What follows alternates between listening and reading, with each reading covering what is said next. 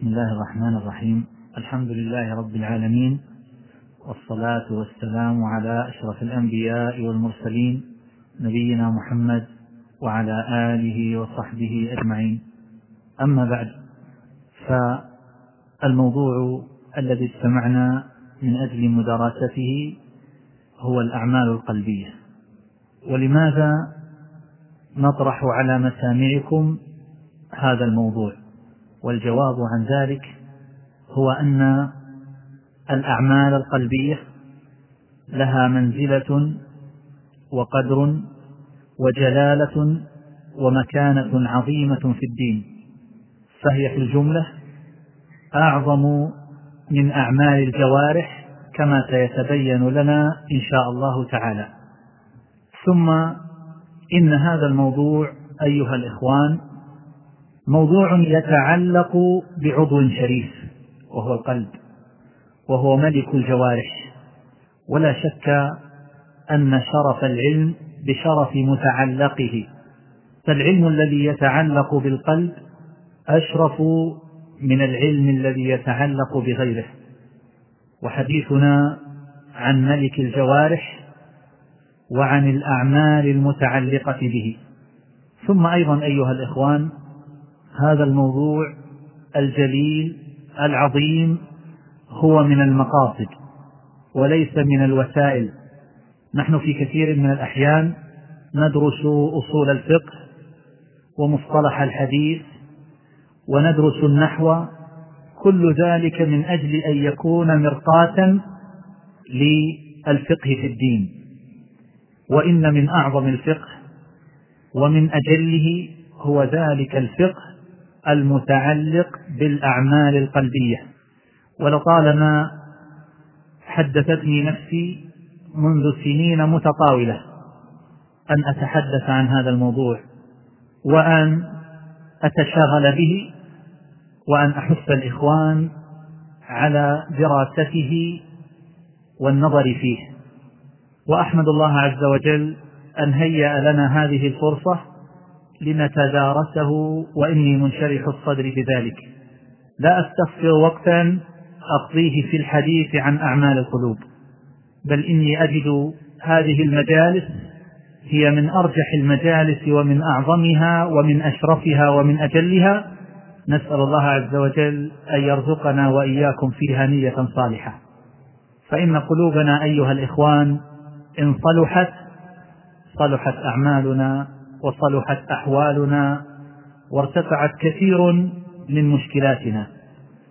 وإذا فسدت هذه القلوب التي هي القادة للأبدان والجوارح فسدت أعمال العبد واضطربت عليه أحواله ولم يعد يتصرف التصرف اللائق الذي يرضي ربه ومولاه فخسر في الدنيا وخسر في الآخرة. حديثنا في هذه المقدمة في هذا اليوم عن تسع نقاط. أولا تحديد المراد بالقلب. ثانيا منزلة القلب. ثالثا الموازنة بين القلب وبين السمع والبصر وهي من أشرف الأعضاء والمنافع والحواس. رابعا الأمور التي يتم بها إصلاح القلب. خامسا الأمور التي تفسده. سادسا مرادنا بأعمال القلوب. سابعا أحكام الأعمال القلبية من حيث الثواب والعقاب. ثامنا أهمية الأعمال القلبية والمفاضلة بينها وبين أعمال الجوارح. تاسعا لزوم العناية بأعمال القلوب وأعمال الجوارح وأحوال الناس في ذلك. فأما الأمر الأول وهو تحديد المراد بالقلب والمقصود بهذا الاستفهام هو بيان العضو المسؤول عن التأثر والاستجابة الشعورية وعن المحل الذي يحصل به التعقل والتفكير والفهم. وعن المحل الذي يحصل به العقل والتدبر والإخبات والتوكل والثقة وما إلى ذلك من الأمور التي نجدها في قلوبنا. هل هو القلب الذي في الصدر أم هو الدماغ؟ أقول القلب أيها الإخوان له معنيان. المعنى الأول وهو أن هذه اللفظة تدل على خالص شيء وشريفه.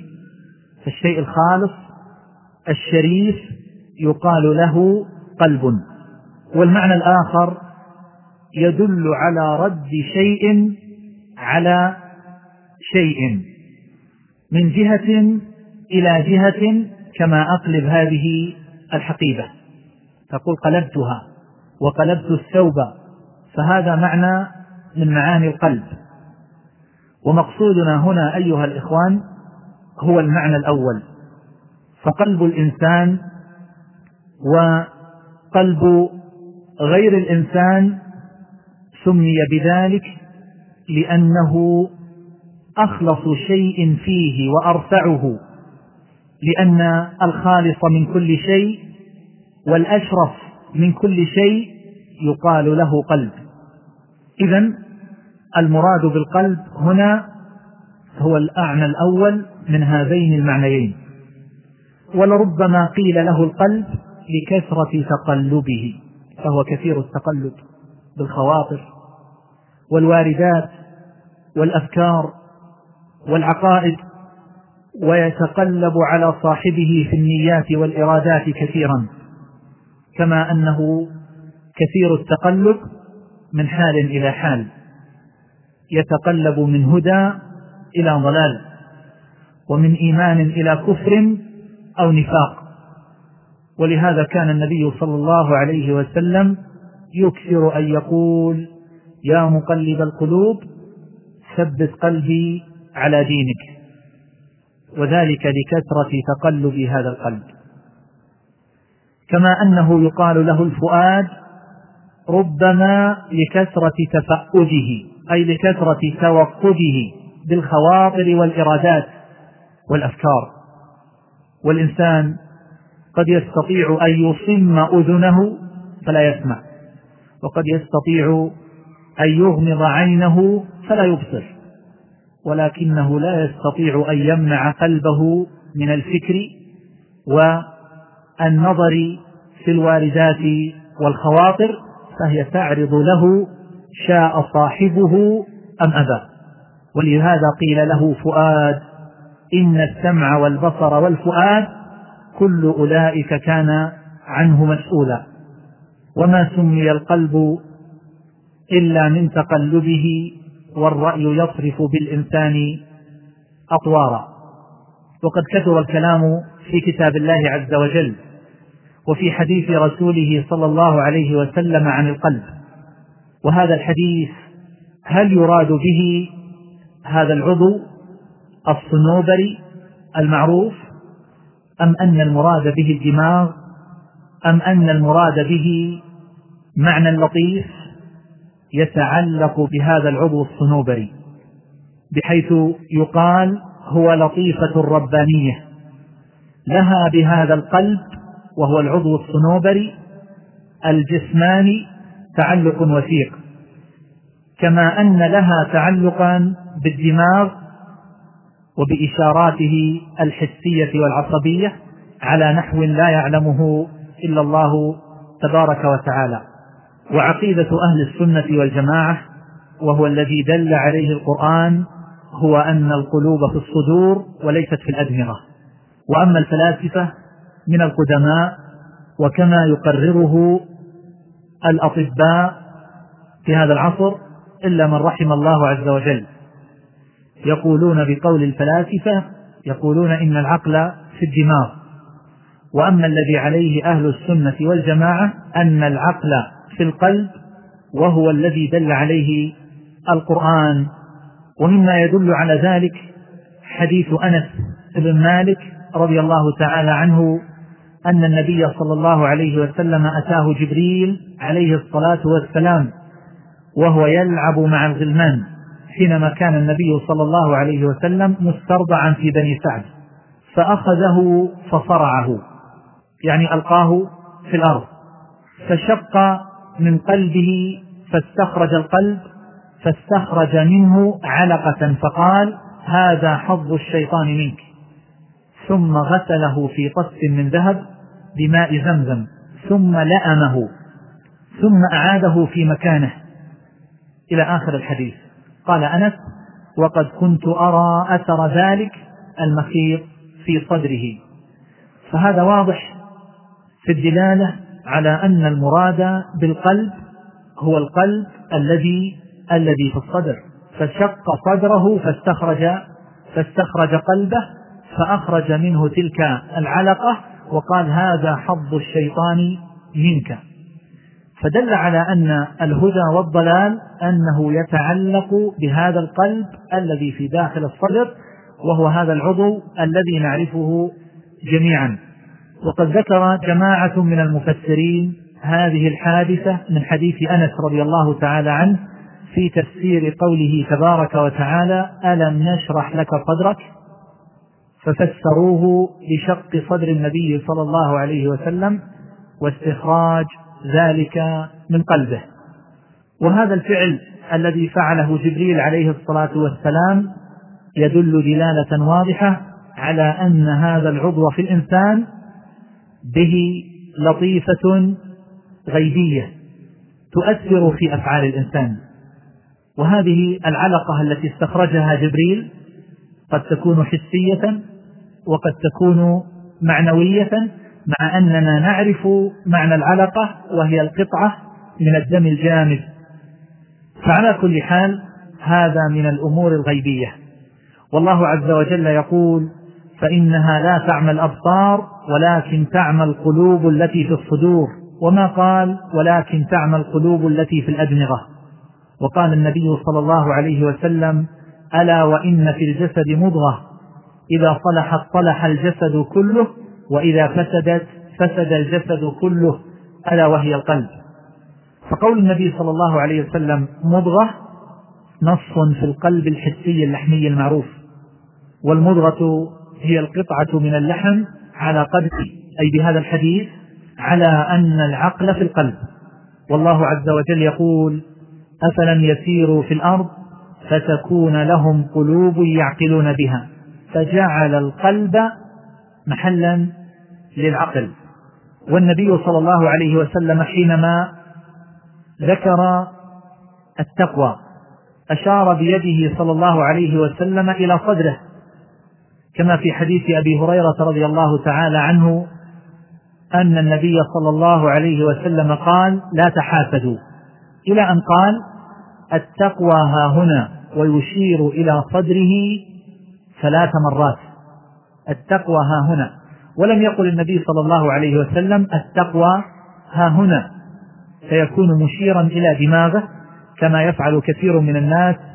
إذا أراد أن يشير إلى كمال عقله فإنه يشير إلى رأسه.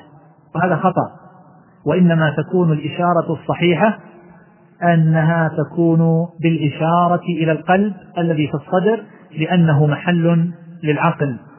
ومعلوم أن المرء بأصغريه وهما قلبه ولسانه ولا يقال قلبه وعقله أو يقال لسانه وعقله أو يقال لسانه ودماغه وإنما يقال قلبه الذي هو محل للعقل.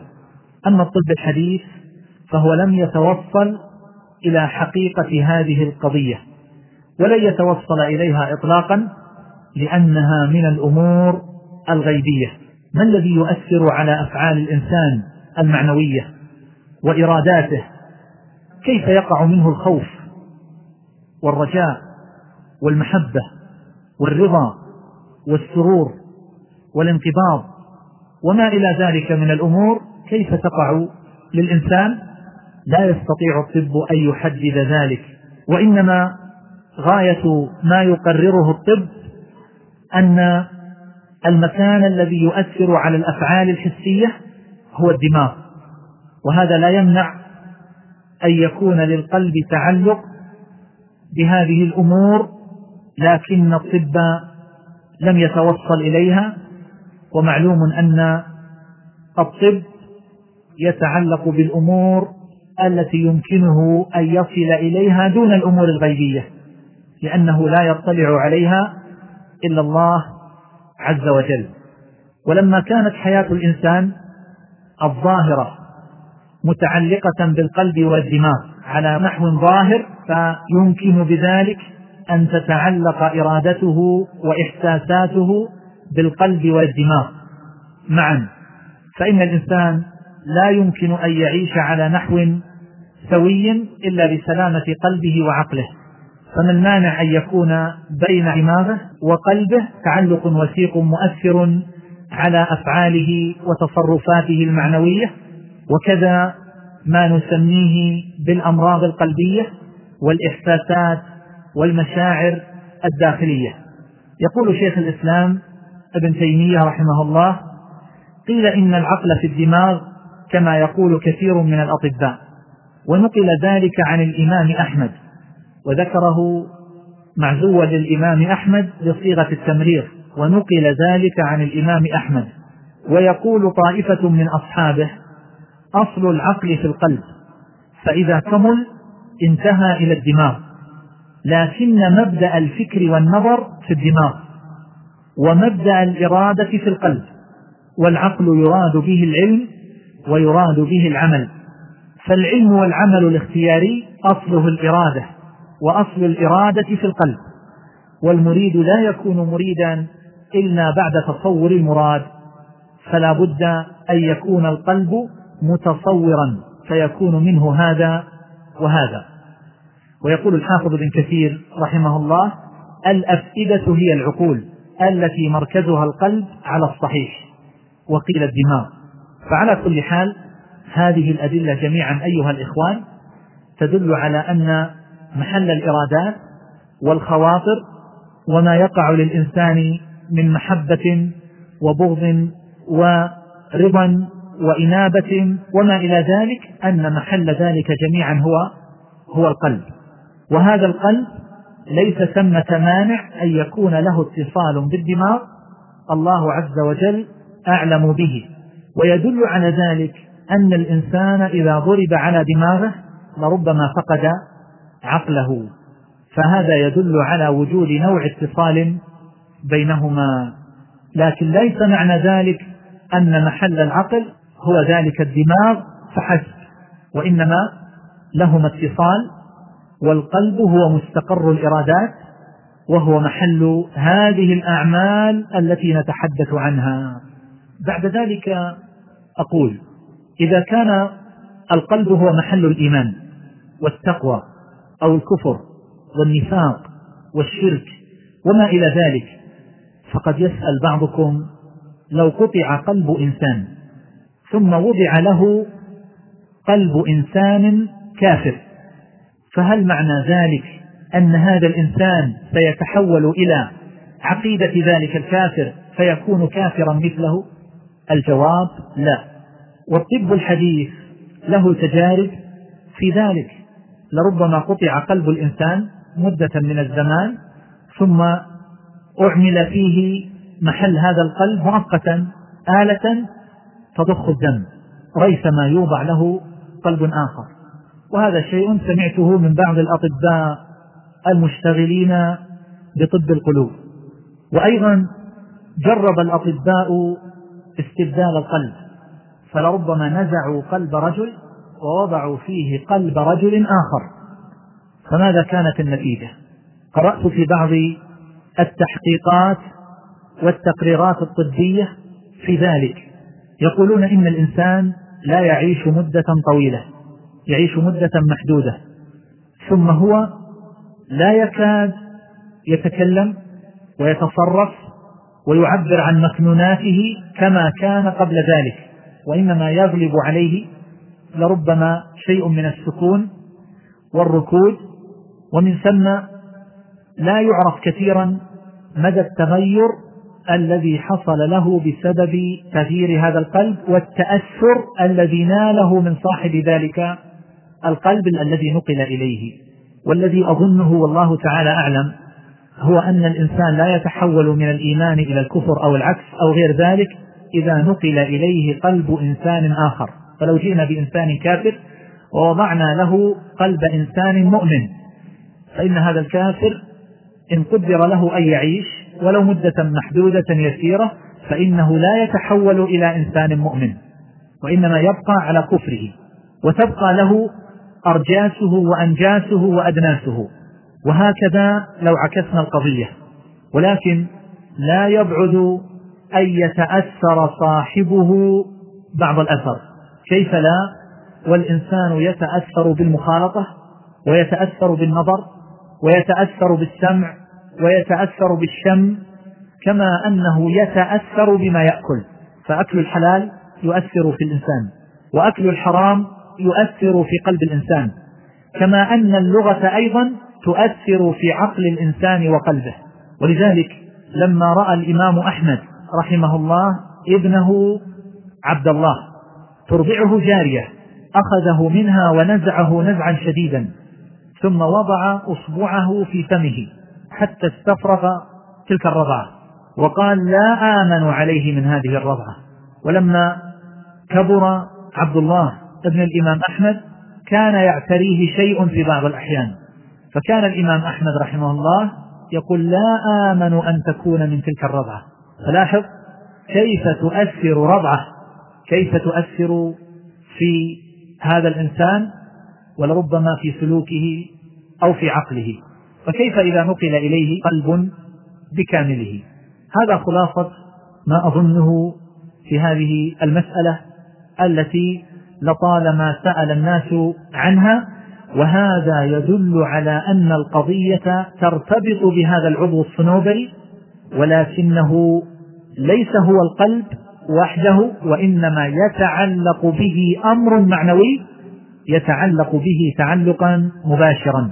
ولهذا قال بعضهم عن القلب هو نور وضعه الله طبعا وغريزة يبصر به ويعبر به فهو نور في القلب كالنور في العين الذي هو البصر. فالعقل نور في القلب والبصر نور في العين. هكذا قال بعض العلماء. وبغض النظر عن عبارة هذا القائل وحروفه إلا أنه لا شك أن هذه القطعة يتعلق بها أمر معنوي والدليل عليه هو الواقع الذي نشاهده مما ذكرته آنفا. ثانيا منزلة القلب. كلكم يعلم أيها الإخوان أن القلب هو ملك الجوارح وهو كما يقول العز بن عبد السلام مبدأ التكاليف كلها وهو مصدرها وصلاح الأجساد موقوف على صلاحه وفساد الأجساد موقوف على فساده. ولذلك قال النبي صلى الله عليه وسلم ألا وإن في الجسد مضغة إذا صلحت صلح الجسد كله وإذا فسدت فسد الجسد كله ألا وهي القلب. أي أنها إذا صلحت بالإيمان ومعرفة حقائقه ومحاسن الأحوال فإن الجسد يصلح بطاعة ربه ومولاه وبالإذعان له وإذا فسد هذا القلب بالشرك والكفر ومساوئ الأحوال والأعمال القلبية السيئة من الكبر والعجب والرياء وما إلى ذلك فإن ذلك يفسد الجسد بالفسوق والعصيان والتمرد على طاعة الله عز وجل وتسخير الجوارح وتعبيدها لغير الله تبارك وتعالى مع التعالي على الخلق والترفع عنهم وظلمهم والإفساد في الأرض. كل ذلك يكون نتيجة طبيعية لفساد هذا القلب وتبدل أحواله. يقول ابن رجب رحمه الله في شرح هذا الحديث ألا وإن في الجسد مضغة. يقول فيه إشارة إلى أن صلاح حركات العبد بجوارحه واجتنابه للمحرمات واتقاءه للشبهات بحسب صلاح حركة قلبه. فإن كان قلبه سليما ليس فيه إلا محبة الله ومحبة ما يحبه الله وخشية الله وخشية الوقوع فيما يكرهه. صلحت حركات الجوارح كلها ونشأ عن ذلك اجتناب المحرمات كلها وتوقي الشبهات حذرا من الوقوع في المحرمات. وإذا كان القلب فاسدا قد استولى عليه اتباع هواه وطلب ما يحبه ولو كرهه الله فسدت حركات الجوارح كلها وانبعثت إلى كل المعاصي والمشتبهات بحسب اتباع الهوى هوى القلب.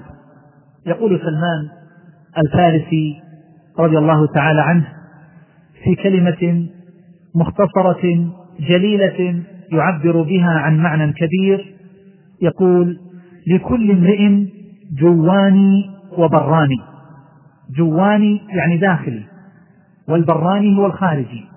لكل امرئ جواني وبراني فمن يصلح جوانيه يصلح الله برانيه. ومن يفسد جوانيه يفسد الله برانيه. وهذا شيء مشاهد. ولهذا تجد الموعظة. تطرق الأسماء. وتجد آثارها على الناس متفاوتة غاية التفاوت. كالمطر ينزل على الأرض. فمنها ما يخرج ألوان النباتات والثمار والأزهار. فتغدو تلك الأرض طيبة معشبة مربعة. وأما الأرض الأخرى فهي لا تنبت كلأ وقد لا تمسك ماء. صلى الله العافية. وقد تمسكه لكنها لا تنتفع به وإنما ينتفع غيرها. وهكذا الناس يسمعون وحي الله عز وجل ويسمعون القرآن ويسمعون المواعظ. فمنهم من يتأثر ويظهر ذلك في سمته وهديه ودله وأخلاقه وسائر أعماله. ويثمر ذلك في قلبه خشوعا وخضوعا وألوانا من العبوديات كما يثمر عملا صالحا في جوارحه. ومنهم من لا يظهر عليه أثر ذلك. سواء حفظه فنقله إلى الناس فانتفعوا به أو أنه لم يحفظ شيئا من ذلك وضيعه. والمقصود أنه لم ينتفع بشيء من ذلك. تجد الكلمة الطيبة يسمعها اثنان. هذا يتحول إلى مؤمن صالح والآخر يبقى على حاله. كم من أقوام طرق أسماعهم القرآن وسمعوا النبي صلى الله عليه وسلم يدعوهم إلى الإيمان والتوحيد. فكبهم الله عز وجل في النار على وجوههم. وكم من أقوام سمعوا كلمة واحدة فقلب ذلك حياتهم رأسا على عقب فتحولت أمورهم وأحوالهم وتبدلت شؤونهم وتركوا الملذات والشهوات التي حرمها الله عز وجل بسبب كلمة واحدة سمعوها. وما ذلك أيها الإخوان إلا لصلاح القلب أو فساده فحق لهذا المحل الشريف أن يعتنى به غاية العناية. يقول الحسن البصري رحمه الله داوي قلبك فإن حاجة الله إلى عباده صلاح قلوبهم. وهذا معنى صحيح. إن الله لا ينظر إلى صوركم ولا إلى ألوانكم وإنما ينظر إلى قلوبكم وأعمالكم. فمحل نظر الله عز وجل هو قلب العبد. فإذا صلح قلبه صلحت أعماله وكان مقبولا عند الله عز وجل.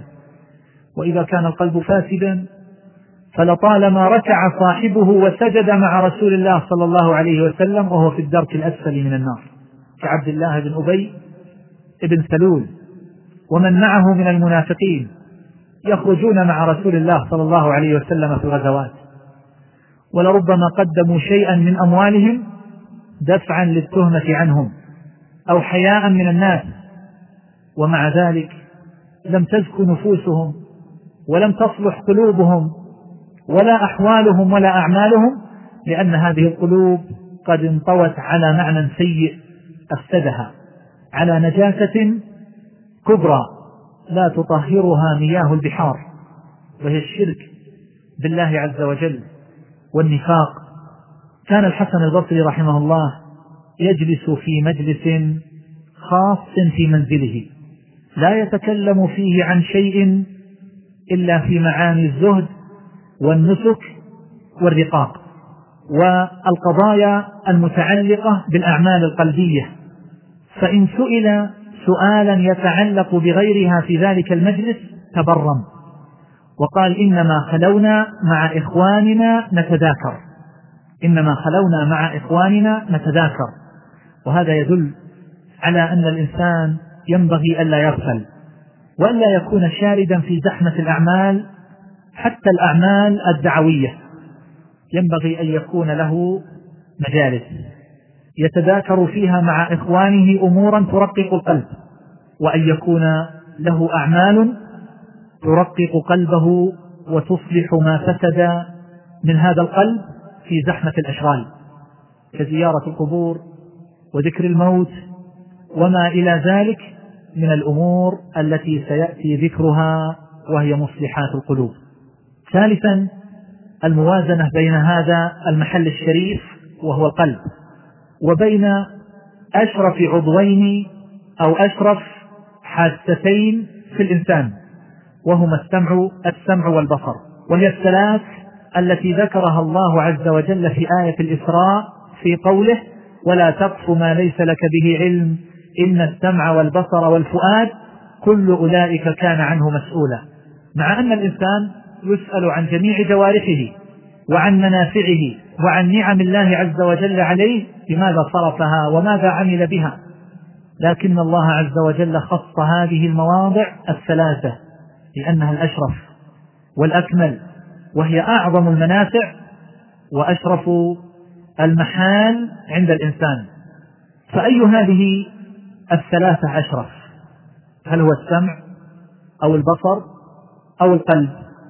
يقول الشيخ تقي الدين ابن تيمية رحمه الله ثم إن العين تقصر عن القلب والأذن وتفارقها في شيء وهو أن أنها إنما يرى صاحبها بها الأشياء الحاضرة والأمور الجسمانية مثل الصور والأشخاص.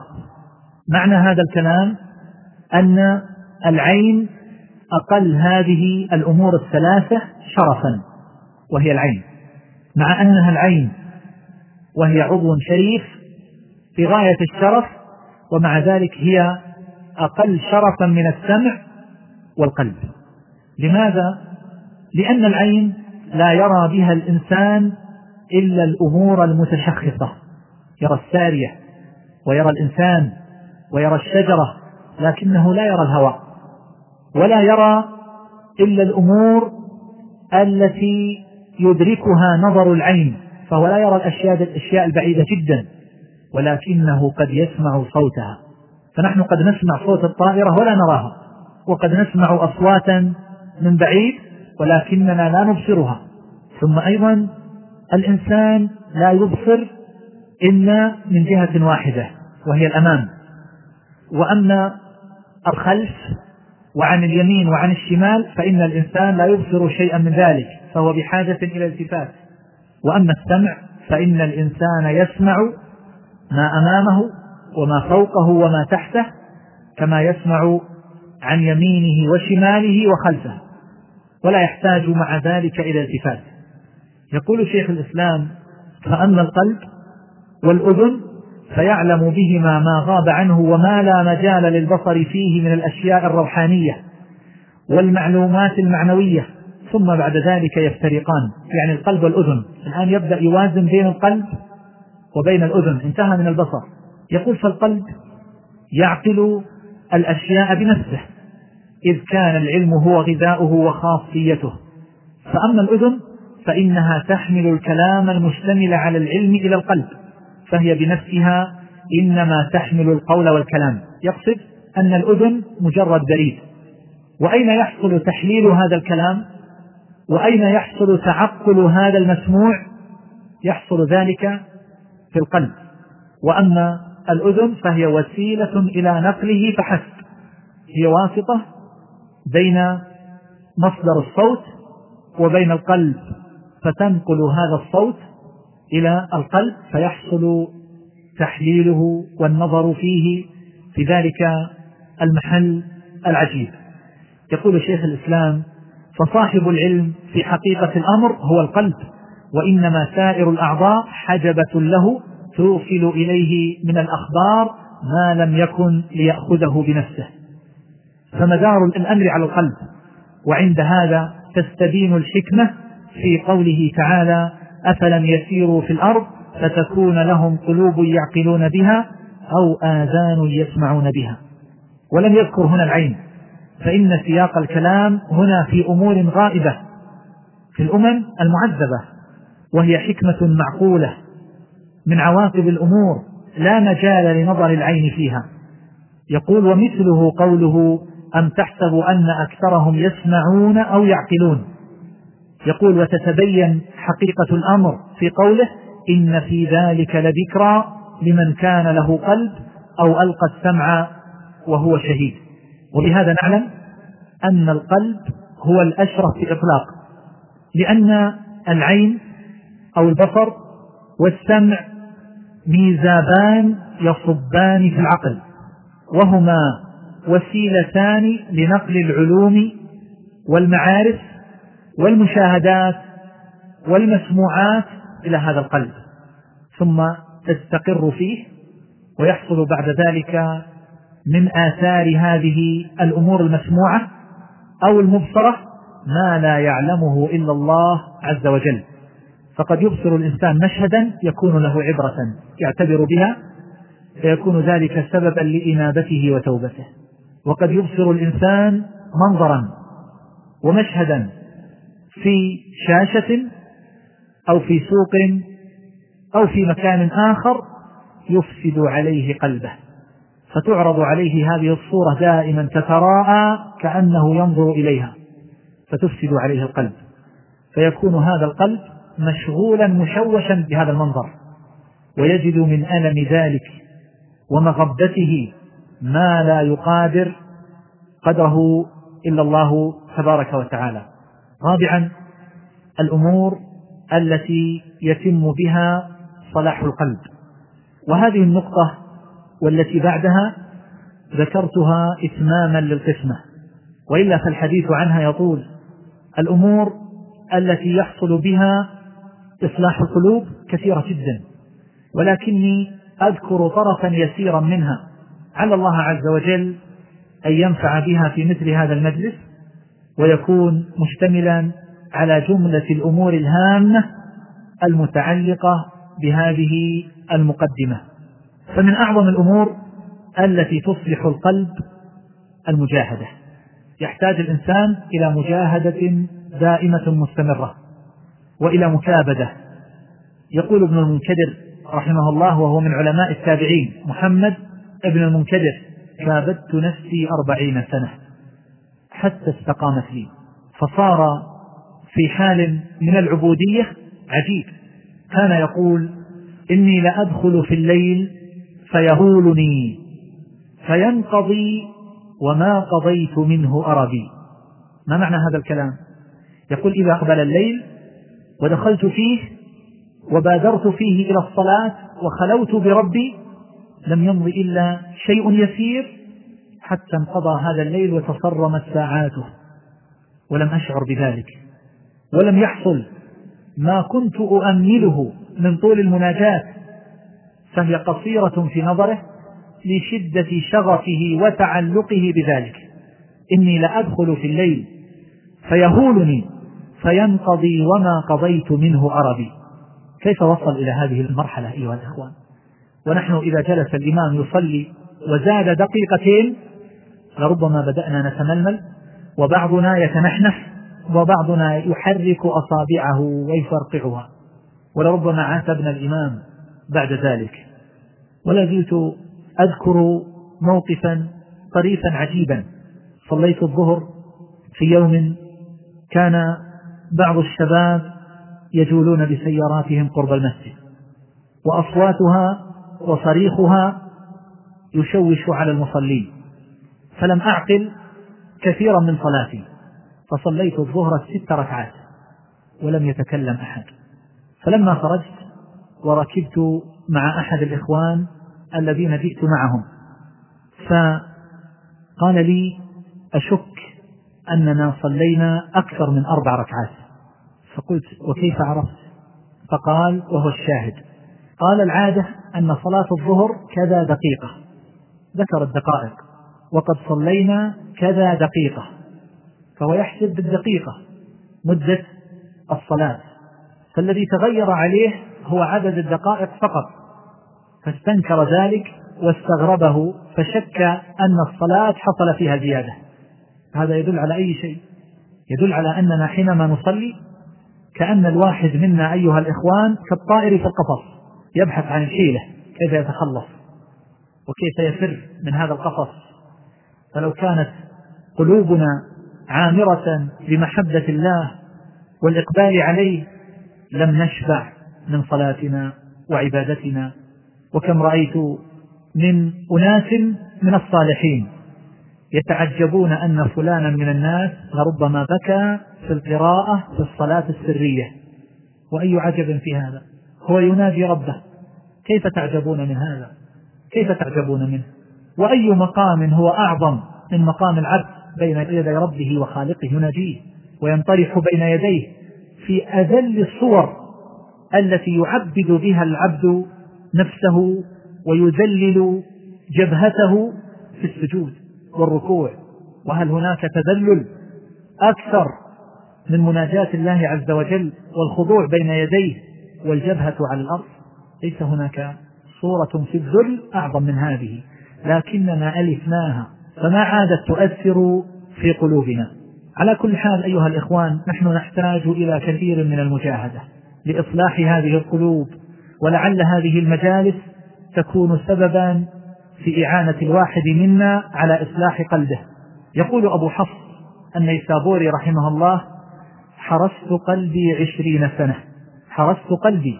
كان في مجاهدة ومكابدة مع هذا القلب يحرسه من كل كاسر حرست قلبي عشرين سنة ثم حرسني عشرين سنة.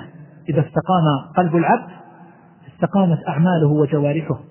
فإذا جاءه الشيطان بخاطرة من الخواطر قبل أن يستقيم قلبه ويثبت على الطاعة فإن القلب يحتاج إلى مدافعة عظيمة لهذه الخواطر. فإذا صار في القلب قوة وصلابة في الإيمان واستقام القلب لصاحبه وروضه على طاعة الله عز وجل والإقبال عليه فإنه يحرس صاحبه. فإذا رأى شيئا تلتفت إليه كثير من النفوس الضعيفة ويتطلع إليه أصحاب القلوب المريضة فيطمع الذي في قلبه مرض. فإن هذا الإنسان ينصرف قلبه عن هذه الأمور المشينة. ولا يلتفت إليها ويتذكر مباشرة عظمة الله وجلال الله ورقابة الله فلا تتحرك نفسه للمعصية أو الوقوع في الريبة والدخول في أمور وطرائق ليس له أن يدخل فيها. حرست قلبي عشرين سنة فحرسني عشرين سنة ثم وردت علي وعليه حالة صرنا محروسين جميعا. ومعنى هذا الكلام أنه كان في مكابدة في عشرين سنة. حتى استقام قلبه فحرسه عشرين سنة. ثم مرت عليه أحوال صار قلبه محروسا وصارت جوارحه محروسة حينما تروضت على طاعة الله عز وجل.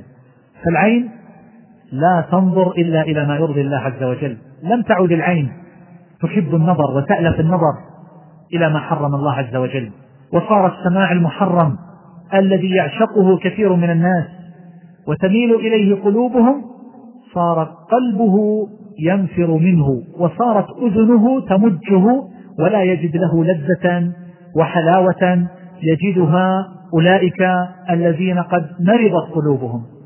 فصار القلب محروسا وصارت الجوارح محروسة. وبهذا أقول أيها الإخوان من أراد أن يربي نفسه إذا أردت أن تربي نفسك فعليك أن تحرس قلبك أولا ثم يحرسك هذا القلب ثم تكون بعد ذلك محروسا وقلبك محروسا. لا يكفي أيها الإخوان أن نعلم الناس بعض الأمور الظاهرة مع أنها مطلوبة ومهمة. لا يكفي أن نعلمهم بعض الآداب مع أنها مطلوبة. بل لا بد أيضا أن نربي القلوب على الإخبات والخوف والمحبة والخشية والمجاهدة والصبر واليقين وما إلى ذلك من المعاني. أما إذا خلت القلوب من ذلك مع صلاح الظاهر فإن أمراض هذه القلوب وعللها تظهر في مناسبات كثيرة تظهر في حال المنافسات فيتصارع الأقران. ويحصل التباغض والتطاحن وتحصل العداوة. تحصل في المواطن التي تتطلع النفس فيها إلى الظهور والعلو في الأرض.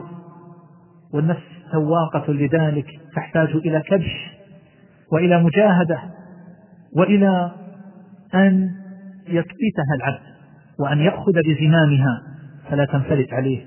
وإلا فإنه إذا فرحها فإنها تسرح به في أودية الهلكة طلبا للرئاسة وطلبا للشهرة وطلبا لتحصيل شهوات معنوية ولذات هي أعظم من اللذات الحسية التي يطلبها كثير من المساكين. كثير من الناس قد تكون غايته في لذة حسية من مطعم ومأكل ومشرب ومنكح أو مال يحصله ولكن هناك شهوات هي أعظم من ذلك كله وهي التطلع إلى الظهور في الأرض والعلو على الناس ومحبة الشرف أن ينال الإنسان شرفا في أعين الناس وقدرا في قلوبهم. هذه أمور قد لا يستطيع الإنسان أن يتخلص منها إن لم يكن له التفات كبير إلى قلبه وإن لم يكن له مجاهدة عظيمة. مع هذا القلب والواردات التي ترد عليه. تجد الشخص يتربى سنوات طويلة على كثير من الآداب ثم بعد ذلك ترى منه أشياء عجيبة يخجل العاقل منها. ولربما ذهبت بعمله الصالح الذي عمله من دعوة أو صلاة أو صيام أو غير ذلك. الإنسان قد يتعب جوارحه وينهك قواه من أجل أن يحصل لذة معنوية. إما أن تكون لذة مطلوبة شرعا كلذة العبودية والأنس بالله عز وجل وإما أن تكون لذة محرمة وهي أن يذكر وأن يعرف وأن ينال شرفا عند الناس. ومما يصلح القلب أيها الإخوان كثرة ذكر الموت وزيارة المقابر ورؤية المحتضرين فإنها اللحظات التي يخرج الإنسان فيها من الدنيا. ويفارق سائر الشهوات واللذات ويفارق الأهل والمال الذي أتعب نفسه في جمعه. هي لحظة ينكسر فيها الجبارون ويخضع فيها الكبراء ولا يحصل فيها للعبد تعلق بالدنيا. ولهذا يكثر من الناس التصدق في تلك الأحوال ولربما كتب الواحد منهم في حال صحته وعافيته وصية يوصي فيها أنه إذا مات وانقطعت علائقه من الدنيا أن يخرج من ماله كذا وكذا. ذكر الموت أيها الإخوان يحيي القلب ويلين ما فيه من القسوة. اجعل لنفسك وقتا تتفكر فيه في هذا المعنى وتزور فيه المقابر وتتبع الجنائز. سعيد بن جبير رحمه الله وهو من عباد التابعين وعلمائهم. كان يقول لو فارق ذكر الموت قلبي لخشيت أن يفسد علي. معنى ذلك أن الموت ملازم لذكر قلبه. أنه ملازم لقلبه يذكره في كل أحواله. يقول لو فارقه لفسد علي قلبي. وكان صفوان ابن سليم يأتي البقيع. فيمر بمحمد بن صالح التمار فتبعه في ذات يوم. وقال محمد بن صالح التمار قلت في نفسي سأنظر ما يصنع. فجاء صفوان بن سليم إلى قبر من القبور في البقيع فلم يزل يبكي. يقول حتى رحمته من كثرة البكاء وظننت أنه قبر بعض أهله. يقول ظننت أن هذا القبر لبعض أهله فهو يأتي لزيارته ويتذكر هذا القريب. الحبيب فيبكي ويرق لذلك. يقول ومر بي مرة أخرى فتبعته ففعل مثل ذلك. فذكرت ذلك لمحمد بن المنكدر وهو الذي حدثتكم عنه آنفا. وقلت إنما ظننت أنه قبر في هذا المكان بعض أهله.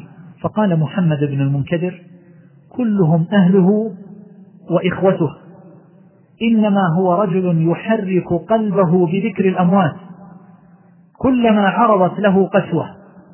يحرك قلبه بذكر الأموات كلما عرضت له قسوة. ومما يحيي القلب مجالسة الصالحين الذين يذكرون الله عز وجل ويذكرون بالله بالنظر إلى وجوههم. من الناس من إذا نظرت إلى وجهه انشرح صدرك وذهبت عنك كثير من الأوهام والهموم والغموم والمخاوف. ابن القيم رحمه الله يقول كان إذا أحدق بنا الخصوم وأرجفوا بنا وألبوا علينا واعترتنا المخاوف من كل جانب أتينا إلى شيخ الإسلام ابن تيمية رحمه الله يقول فوالله ما إن نرى وجهه حتى يذهب ذلك عنا جميعا لما يرون في وجهه من الإنارة وما يرون فيه من المعاني الدالة على انشراح الصدر وثبات القلب ومن المعاني الدالة على الخوف من الله عز وجل والتقى والرجاء وما إلى ذلك من الأمور التي تنعكس في وجه العبد فإن الوجه أيها الإخوان مرآة لهذا القلب. ولهذا قيل ما أسر أحد سريرة إلا أظهرها الله على صفحة وجهه وفلتات لسانه. ودخل رجل على عثمان رضي الله تعالى عنه فقال أيعصي أحدكم ربه ثم يدخل عليه؟ فقال الرجل وحي بعد رسول الله صلى الله عليه وسلم. يعني كيف علمت؟ فأخبره أنها فراسة المؤمن. فالوجه تنعكس فيه أحوال القلب. فيكون الوجه مظلما لما في القلب من الظلمة. ويكون القلب ويكون الوجه مشرقا لما في القلب من الإشراق. من الناس من إذا رأيته أحببته قبل أن يتكلم. ومن الناس من إذا رأيته أبغضته قبل أن يتكلم. وما ذلك أيها الإخوان إلا لأن هذه الأوجه هي صفحات ينقش فيها ما تكنه القلوب. يقول جعفر بن سليمان رحمه الله كنت إذا وجدت من قلبي قسوة غدوت فنظرت إلى وجه محمد بن واسع. محمد بن واسع من كبار العباد ومن كبار الصالحين وله عبارات جميلة ذكرها جماعة كأبي نعيم في كتاب الحلية والذهبي في السير كان يقول جعفر بن سليمان إذا وجدت من قلبي قسوة غدوت فنظرت إلى وجه محمد بن واسع. كان وجهه كأنه ثكلى. يعني كأنه وجه ثكلى. يعني آثار الخوف من الله عز وجل بادية عليه. آثار الإشفاق آثار الخشية ظاهرة على وجهه. فإذا نظروا إلى وجهه رقت قلوبهم قبل أن يتكلم. لا يحتاجون إلى كثير من كلامه. كانوا ينظرون إلى وجهه. كانوا إذا نظروا إلى وجهه كأنه وجه ثكلى ومن الناس من إذا نظرت إلى وجهه أظلم قلبك. فيتصدد الإنسان أحيانا عن رؤية بعض الوجوه من أجل من أجل ما فيها من الظلمة. فإن النظر إلى هذه الأشياء يؤثر على القلب. ولهذا أيها الإخوان تعلمون أن جريج الراهب دعت عليه أمه كما في صحيح مسلم. قالت اللهم لا تمته حتى يرى وجوه المومسات. فقط. حتى يرى وجوه المومسات. والمومسات أعزكم الله البغايا. لا تمته حتى يرى وجوه المومسات. لما دعته وهو في صلاته قال أمي وصلاتي. فلم يجبها ثلاثا فدعت عليه. فحصلت له القصة المعروفة. حينما زنت امرأة براع فحملت فولدت فقالوا من؟ أبوه. فقالت جريج فجاءوا به وهدموا صومعته. وقال ما شأنكم؟ قالوا أنت الذي فجرت بهذه المرأة. فقال لست أنا. قالوا بلى. فقال دعوني أصلي ركعتين. فتوضأ وأحسن الوضوء. ثم صلى ركعتين. ودعا ربه. ثم جاء إلى الغلام. وطعن في بطنه بأصبعه وقال من أبوك؟ فقال الراعي. فعظموه أشد التعظيم وعرفوا صلاحه وتقاه وقالوا نبني لك صومعتك بالذهب. قال لا أعيدوها كما كانت. هذه الدعوة التي دعت بها أمه. ماذا كانت نتيجتها أيها الإخوان؟ كانت نتيجتها أنه نظر إلى وجه مومس واحدة امرأة واحدة بغي اتهمته فجيء به إليها وقيل له أنت فجرت بهذه فأنجبت هذا الغلام. نظر إلى امرأة واحدة فأثر فكان ذلك إجابة لدعوة أمه عليه فكيف بمن يقلب بصره صباح مساء وقد شخص بصره أمام القنوات الفضائية يرى وجوه المومسات. كم نجني على قلوبنا أيها الإخوان وكم نفسدها بأيدينا وبأفعالنا. كم يجني الإنسان على نفسه حينما يقلب طرفه ويسخر نظره في المواقع الكثيرة في الشبكة الإلكترونية الشبكة العنكبوتية ينظر فيها إلى ما حرم الله عز وجل. كم تؤثر فيه هذه النظرات؟ لا زلت أذكر شابا رأيته في الحج سألني سؤالا عن مسألة وهي شيء رآه قبل سنين يقول لا زال يؤرقني. ويفسد علي قلبي ولم أستطع الخلاص منه. مشهد واحد. صورة واحدة. بل أعرف من فسد قلبه وفسدت أعماله وانحرف عن سبيل الصالحين بسبب مشاهدة في سفرة واحدة سافرها شاهد فيها بعض القنوات. وأين؟ في مكان هو من أشرف الأماكن. سكن في أحد الفنادق فإذا يرى ما لا ينبغي أن يرى. فأفسد عليه قلبه فرجع منتكسا تقول أمه بقينا ثمانية أيام وهو لا يصلي وكان من الصالحين من الأخيار. تقول بقينا ثمانية أيام وهو لا يصلي ترك الصلاة في سفرته تلك إلى مكان شريف. فالنظر إلى وجوه الصالحين يؤثر في القلب. يقول عبد الله بن المبارك وهو من العلماء العباد إذا نظرت إلى الفضيل يعني ابن عياض جدد لي الحزن ومقدت نفسي ثم بكى. يقول إذا نظرت إلى وجه الفضيل بن عياض جدد لي الحزن طرد عنه الفكاهة والغفلة فجدد في قلبه الحزن والإشفاق من الآخرة. واحتقر نفسه. إذا كان ابن المبارك أيها الإخوان يحقر نفسه إذا نظر إلى وجه الفضيل بن عياض فماذا نقول نحن أيها الإخوان؟ ونحن أصحاب غفلة طويلة. وهذه الموضوعات قل من يتكلم عليها مع أننا بأمس الحاجة إليها. وقل من يزور المقابر. وقل من يسعى إلى مجالسة الصالحين الذين ينتقون أطايب الكلام ويجددون الإيمان في قلبه. وقد يجتمع معهم فيتحدثون فيما حرم الله عز وجل من الغيبة والنميمة. بأي عذر اعتذروا وبأي تبرير برروا ذلك. والله عز وجل يعلم ما في القلوب. وأمر الرابع يصلح به القلب وهو أن يكون تعلقه بربه ومعبوده وخالقه جل جلاله. إذا تعلق القلب بالمخلوق عذب بهذا المخلوق. أيا كان سواء كان رجلا أو امرأة أو سيارة أو عقارا أو مالا أو غير ذلك. الله عز وجل خلق هذا القلب وركبه تركيبا خاصا. لا يصلح بحال من الأحوال إلا إذا علق بربه ومليكه. فإذا علق بغير الله تعذب بهذا التعلق.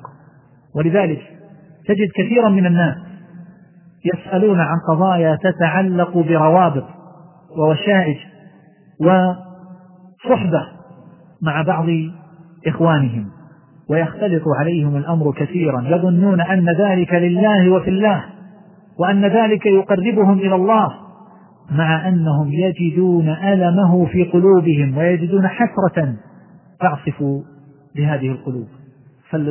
فالعلائق والأعمال والأحوال والارتباطات والمجالس والأقوال وجميع الأفعال إذا كانت صحيحة مع صحة قصد صاحبها فإنها تورث في القلب نورا وانشراحا. وإذا كانت على غير الجادة انعصر القلب وتألم. فمن كان يؤاخي أحدا من الناس في الله ولله فإن ذلك يشرح صدره ويقوى قلبه. وأما إذا كان لمعنى آخر قد لا يشعر به هو أو لا يدركه فإنه يجد ألما وحسرة لهذه الصحبة تؤثر فيه أرقا دائما لربما كدر عليه عيشه. هذا مثال واحد. فأقول التعلق بالله عز وجل تعليق القلب بالله عز وجل هو الذي يصلح هذا القلب. يقول شيخ الإسلام تقي الدين ابن تيمية رحمه الله كلما ازداد القلب لله حبا ازداد له عبودية وكلما ازداد له عبودية ازداد له حبا وحرية عما سواه. لا يكون القلب عبدا أسيرا لأحد من المخلوقين لامرأة أو لأحد من الناس. يقول والقلب فقير بالذات إلى الله من وجهين. من جهة العبادة ومن جهة الاستعانة والتوكل. يقول فالقلب لا يصلح ولا يفلح ولا يلتد ولا يسر ولا يطيب ولا يسكن ولا يطمئن إلا بعبادة ربه وحبه والإنابة إليه. ولو حصل له كل ما يلتذ به من المخلوقات لم يطمئن ولم يسكن إذ فيه فقر ذاتي إلى ربه من حيث هو معبوده. ومحبوبه ومطلوبه. ولهذا كان ابن القيم رحمه الله يقول إن في القلب وحشة لا يذهبها إلا الأنس بالله وفيه حزن لا يذهبه إلا السرور بمعرفته وفيه ساقة يعني فقر لا يذهبه إلا صدق اللجأ إليه. ولو أعطي الدنيا وما فيها لم تذهب تلك الفاقة أبدا. ومما يصلح القلب أيها الإخوان الأعمال الصالحة بجميع أنواعها. كما قال ابن عباس رضي الله تعالى عنه إن للحسنة نورا في القلب وضياء في الوجه وقوة في البدن وزيادة في الرزق ومحبة في قلوب الخلق وإن للسيئة سوادا في الوجه وظلمة في القلب ووهنا في البدن ونقصا في الرزق وبغضا في قلوب الخلق. ومن ذلك أيضا مما يصلح القلب وهو السادس أن نستعمله فيما خلق له. فهذا القلب خلق ليكون عبدا لله خلق ليعمل أعمالا جليلة. هي الأعمال القلبية الصالحة. فإذا أشغل القلب بغيرها تكدر وفسد. كما قال الشيخ تقي الدين بن تيمية رحمه الله ثم إن الله سبحانه وتعالى خلق القلب للإنسان يعلم به الأشياء كما خلق العين يرى بها الأشياء والأذن يسمع بها الأشياء إلى أن قال وكذلك سائر الأعضاء الباطنة والظاهرة فإذا استعمل الإنسان العضو فيما خلق له وأعد لأجله فذلك هو الحق القائم والعدل الذي قامت به السماوات والأرض وكان ذلك خيرا وصلاحا لذلك العضو وإرضاء لربه وصلاحا للشيء الذي استعمل فيه. إلى أن قال وإذا لم يستعمل العضو في حقه بل ترك بطالا فذلك خسران وصاحبه مغبون وإن استعمل في خلاف ما خلق له فهو الضلال والهلاك وصاحبه من الذين بدلوا نعمة الله كفرا. إلى أن قال ثم إن سيد الأعضاء ورأسها هو القلب. ثم قال وإذ قد خلق القلب لأن يعلم به. فتوجهه نحو الأشياء ابتغاء العلم بها هو الفكر والنظر.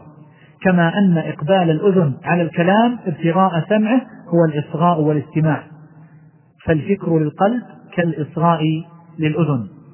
ثم قال فصلاح القلب وحقه والذي خلق من أجله هو أن يعقل الأشياء لا أقول أن يعلمها فقط فقد يعلم الشيء ولا يكون عاقلا له بل غافلا عنه ملغيا له والذي يعقل الشيء هو الذي يقيده ويضبطه ويعيه ويثبته في قلبه فيكون وقت الحاجة إليه غنيا فيطابق عمله قوله وباطنه ظاهرة وذلك هو الذي أوتي الحكمة ومن يؤت الحكمة فقد أوتي خيرا كثيرا. ومن أعظم الأعمال الصالحة التي تصلح القلب ذكر الله عز وجل وقراءة القرآن والحديث عن هذا يطول ولكن يكفي من القلادة ما أحاط بالعنق. وقد قال سليمان الخواص رحمه الله الذكر للقلب بمنزلة الغذاء للجسد. فكما لا يجد الجسد لذة الطعام مع السقم فكذلك القلب لا يجد حلاوة الذكر مع حب الدنيا أو كما قال. وقد أحسن من قال دواء قلبك خمس عند قسوته فادأب عليها تفز بالخير والظفر خلاء بطن وقرآن تدبره كذا تضرع باك ساعة السحر. ثم التهجد جنح الليل أوسطه وأن تجالس أهل الخير والخبر. وأما مفسدات القلوب وهو خامسا فهي أيضا كثيرة جدا. ولو أنك عكست الأشياء السابقة لظهر لك من هذا المعنى شيء كثير. ومن أعظم ما يفسد القلب أن يعلق بغير الله عز وجل كما ذكرنا. يقول شيخ الإسلام ابن تيمية رحمه الله في كلام متين له يقول كل من علق قلبه بالمخلوقات أن ينصروه أو يرزقوه أو أن يهدوه خضع قلبه لهم وصار فيه من العبودية لهم بقدر ذلك. وإن كان في الظاهر أميرا لهم متصرفا بهم فالعاقل ينظر إلى الحقائق لا إلى الظواهر. فالرجل إذا تعلق قلبه بامرأة ولو كانت مباحة له يعني كالزوجة أو الأمة يبقى قلبه أسيرا لها تحكم فيه وتتصرف بما تريد وهو في الظاهر سيدها لأنه زوجها وفي الحقيقة هو أسيرها ومملوكها تحكم فيه بحكم السيد القاهر الظالم في عبده المقهور. الذي لا يستطيع الخلاص منه فإن أسر القلب أعظم من أسر البدن واستعباد القلب أعظم من استعباد البدن فإن من استعبد بدنه واسترق لا يبالي إذا كان قلبه مستريحا من ذلك مطمئنا. وأما إذا كان القلب الذي هو الملك رقيقا مستعبدا متيما لغير الله عز وجل فهذا هو الذل والأسر المحض والعبودية لما استعبد القلب. وعبودية القلب وأسره هي التي يترتب عليها الثواب والعقاب فإن المسلم لو أسره كافر أو استرقه فاجر بغير حق لم يضره ذلك إذا كان قائما بما يقدر عليه من الواجبات. وأما من استعبد قلبه فصار عبدا لغير الله عز وجل فهذا يضره ذلك ولو كان في الظاهر ملك الناس. فالحرية حرية القلب والعبودية عبودية القلب كما أن الغنى غنى النفس. ومما يفسد القلب أيها الإخوان الفضول من كل شيء. الفضول من الأكل والشرب والفضول من النوم والفضول من الكلام والفضول من المخالطة والمجالسة والفضول من الضحك.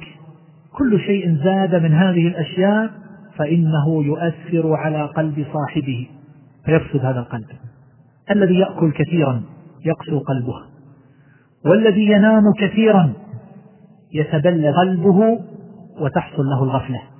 والذي يضحك كثيرا لا تسأل عن لهوه وغفلة قلبه.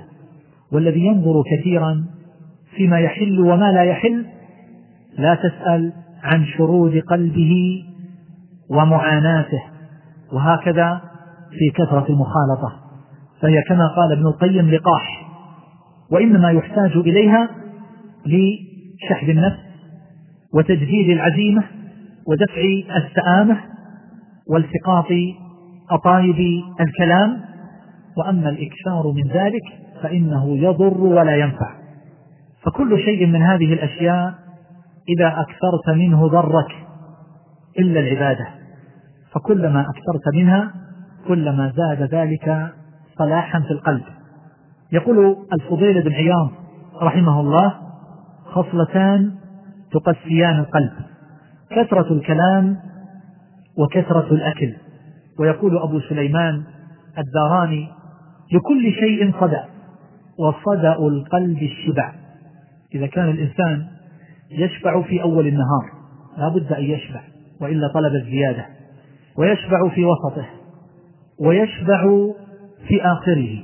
وإذا رأى أهله أن الطعام قد أكل أجمع أسفوا لذلك واعتقدوا أن ذلك لقلة فيه في هذا الطعام فزادوه في اليوم الآخر. لا بد أن يأكل ويأكل حتى يتوقف ويعجز ثم يبقى زيادة في الطعام. لا تطيقها نفسه. هكذا نحن نربي أنفسنا وهكذا نربي أبناءنا أيها الإخوان. ونردد حكمة سخيفة ولربما كتبناها في مدارسنا أن العقل السليم في الجسم السليم وهي حكمة ساقطة. إنما الحكمة يكون نبعها مع الجوع لا مع الشبع. والبخاري رحمه الله حينما كان في مرضه الذي مات فيه جيء له بالطبيب فنظر في بوله حلله. فقال هذا لم يأكل إلا خبز الشعير منذ عشرين سنة. أين أرطال اللحم؟ أين البروتينات بأقدار معلومة وأنواع النشويات؟ أين الأشياء التي التي نسمن بها الأجساد؟ ونربي بها أبناءنا تربية العجول. ونقلق إذا وجدنا الولد لا يأكل كما ينبغي. ونذهب به إلى الأطباء. نحن بذلك نفسد عقله وقلبه. إنما التسمين للعجول وليس للآدميين. وما يورث هذا الأكل الكثير إلا بلادة وتخمة. وكسلا عن عبادة الله عز وجل كما نرى. وقسوة في القلوب. فيقرأ القرآن من أوله إلى آخره في صلاة التراويح. وقد لا تجد خاشعا واحدا. من أين ذلك أيها الإخوان؟ من هذه التخمة. فينبغي أن نتفطن لهذا المعنى. وأكثر العلماء من السلف رضي الله تعالى عنهم كانوا من المرضى والسقمى ومن ذوي العاهات.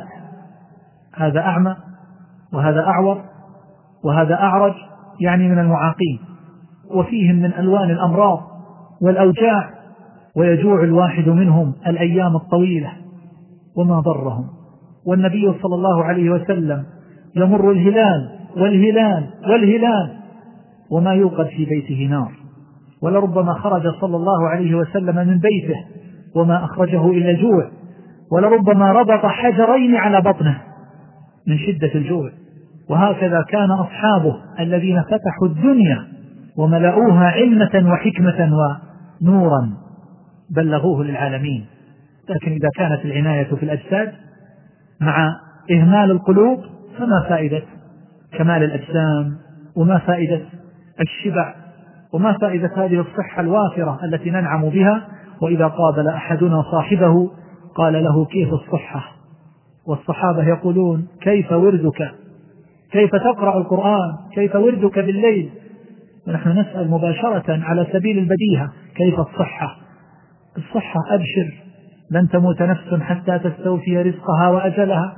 فاتقوا الله وأجملوا في الطلب سواء كانت الصحة معتلة أو كانت سليمة فلن يقرب ذلك من الأجل شيئا أيها الإخوان.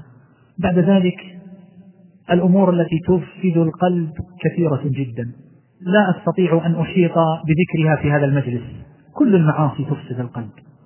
كل ما حرم الله عز وجل إذا تعاطاه العبد بالنظر أو السماع أو الأكل أو أي لون من ألوان المعاطاة فإنه يفسد قلبه.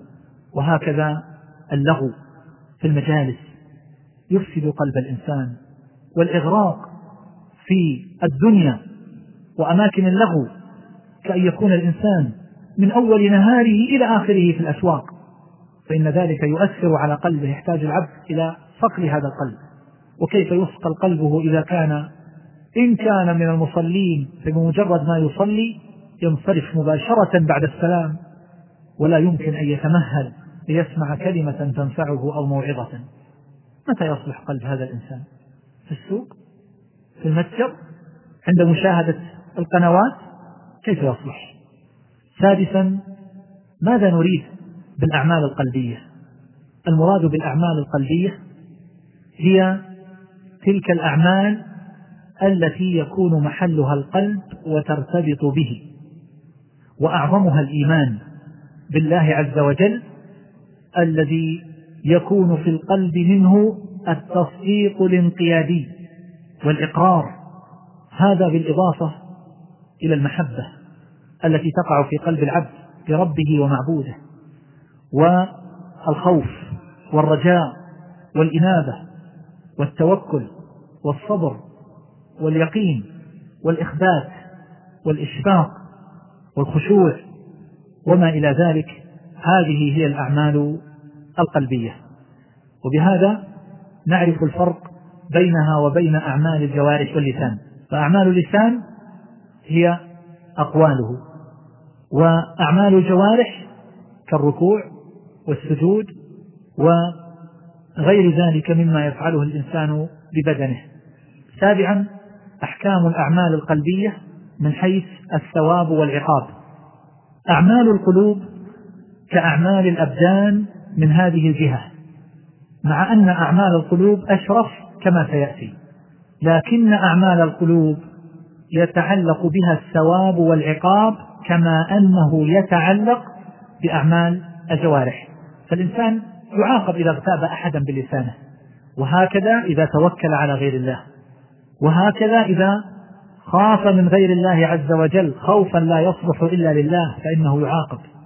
وهكذا إذا أحب غير الله عز وجل محبة لا تصلح إلا لله أو محبة تزاحم محبة الله في قلبه فإنه يعذب على ذلك. وهكذا إذا انعدم الإيمان في قلبه أو انخرم وكذلك إذا نقص من إيمانه الواجب فإنه يعذب. كما أن الإنسان يعذب على الأعمال القلبية السيئة كالعشق المحرم والمحبة المحرمة ويعذب على الشرك الذي يقع في قلبه. وسوء الظن بالله عز وجل أو بإخوانه المؤمنين. وهكذا على سائر الأعمال القلبية المحرمة. إذا العمل القلبي يتعلق به الثواب والعقاب ومن أراد أن يعرف تفصيل ذلك فعليه بالهدي النبوي لابن القيم رحمه الله تعالى. كتاب زاد المعاد في هدي خير العباد. وأما ثامنا فهو في أهمية الأعمال القلبية والمفاضلة بينها وبين أعمال الجوارح وذلك من وجوه متعددة. أولها أن اختلال العبادات القلبية لربما هدم العبادات التي تتعلق بالجوارح. من أمثلة ذلك الإخلاص عمل قلبي أليس كذلك؟ فإذا زال الإخلاص من قلب العبد فوقع في الشرك إذا وقع في النفاق الأكبر فإن إيمانه يضمحل. وإذا وقع في الرياء فإن إيمانه يختل. وذلك العمل الذي خالطه الرياء يكون باطلا. فالله طيب لا يقبل إلا طيبا كما قال أنا أغنى الشركاء عن الشرك. من عمل عملا أشرك فيه معي غيري تركته وشركه. الله لا يقبل هذه الأعمال التي يخالطها الإشراك. سواء كان ذلك في أول العمل من أوله أو كان في أثنائه واسترسل العبد معه فإن ذلك يبطل العمل في هاتين الصورتين. فصارت عبادة العبد الظاهرة من الركوع والسجود والصلاة أو الصيام أو غير ذلك صار ليس له منها إلا التعب ثم يعاقب عليها أيضا لأنه صرفها لغير الله عز وجل. وخذ مثالا آخر من الأعمال القلبية. التواضع. عمل قلبي. يظهر أثره على الجوارح ما الذي يبطله ويفسده؟ الكبر. والكبر هو تعاظم في القلب. يظهر أثره على جوارح على جوارح الإنسان. فهذا يدل على اختلال عبادة التواضع وهي عبادة قلبية بداء الكبر. ومعلوم أن الكبر مانع من دخول الجنة. خذ مثالا ثالثا. الحسد. داء قلبي وعلة من علل القلوب تفسد القلب وهو يذهب ما يجب على المؤمن من صفاء قلبه لإخوانه المؤمنين وأن يحب لهم ما يحب لنفسه. فهذا الإنسان الحسود يتمنى أن تزول النعمة عنهم سواء وصلت إليه أو لم تصل إليه. فهذا الحسود لا يحب قطعا لإخوانه ما يحب لنفسه وإلا لم يحسدهم. فهذا يدل على اختلال في العمل القلبي الواجب من محبة الخير للمسلمين. كما يحب لنفسه وهي عبادة قلبية. فالحسد يذهب الحسنات. ثانيا العبادات القلبية أساس النجاة من النار والفوز بالجنة كالتوحيد. فهو عبادة قلبية محضة. وسلامة الصدر للمسلمين عبادة قلبية. وتعرفون جميعا حديث أنس بن مالك رضي الله عنه حينما قال النبي صلى الله عليه وسلم يطلع عليكم الآن رجل من أهل الجنة. فطلع عليهم رجل قد تأبط نعليه تنطف لحيته من من الماء من أثر الوضوء. فتبعه عبد الله بن عمرو بن العاص وقال لاحيت أبي. فآليت أو أقسمت أو حلفت أن لا أكلمه ثلاثا. فإن رأيت أن تؤويني هذه الثلاث فعلت. قال نعم. يقول فتبعته وبقيت معه ثلاثا. فلم أر شيئا يعمله غير أنه إذا تعار من الليل ذكر الله. يعني إذا حصلت له انتباهه ذكر الله. لم ير قيام الليل ولا صيام النهار ولا كثرة ذكر ولا كثرة تلاوة للقرآن. يقول حتى كدت أن أحقر عمله. فلما هممت بالانصراف قلت يا هذا لم يقع بيني وبين أبي شيء. وإنما قال رسول الله صلى الله عليه وسلم كذا وكذا وكذا وذكر له القصة. فأخبرني عن عملك. فقال ما هو إلا ما ترى. ولاحظ إخلاص السلف رضي الله تعالى عنهم.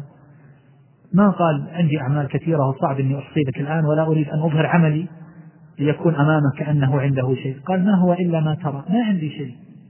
ما هو إلا ما ترى. يقول فلما انصرفت دعاني. ثم قال غير أني لا أبيت وفي قلبي شيء على أحد من المسلمين. ليس في قلبه غل على حسد ولا حسد لأحد من المسلمين. فماذا قال عبد الله بن عمرو بن العاص وهو من علماء الصحابة وعبادهم كان يصوم الدهر حتى نهاه رسول الله صلى الله عليه وسلم؟ وما زال به حتى أقره على أن يصوم يوما وأن يفطر يوما. وكان يختم القرآن في صلاة الليل في كل ليلة. فلما سمعه عبد الله بن عمرو بن العاص ماذا قال؟ قال هذه التي بلغت بك وهي التي لا نطيق. تأملوا هذه الكلمة وقفوا عندها طويلا. هذه التي بلغت بك من قالها؟ ما قالها إنسان عادي. قالها إنسان عالم وعابد من أعبد الناس. زوجه أبوه امرأة من أشراف قريش. يقول فجاءه بعد سبعة أيام جاء إلى المرأة. عمرو بن العاص جاء إلى زوجة عبد الله بن عمرو فسأل عنه فقالت نعم الرجل لم يطأ لنا فراشا ولم يكشف لنا سترا. ما قربها ولا لمسها. يقوم طول الليل إذا غابت الشمس بدأ في ورده وإذا صلى العشاء بدأ في القيام إلى الفجر. ثم هو صائم. فلم يعجب ذلك أبوه فذهب إلى النبي صلى الله عليه وسلم وشكاه فدعاه النبي صلى الله عليه وسلم كما في القصة المعروفة. شاب يتوقد حيوية يزوجه أبوه ويمكث سبعة أيام ولم يطأ لها فراشا ولم يكشف لها سترا وليس به علة. وهو مريض ولا ضعيف ولا عاجز مشغول ومع ذلك يقول لهذا الرجل هذه التي بلغت بك وهي التي لا نطيق. فهذا يدل على أي شيء أيها الإخوان؟ يدل على عظم هذا المعنى أنه يبلغ بالإنسان أعلى الدرجات وإن لم يكن له عمل كثير.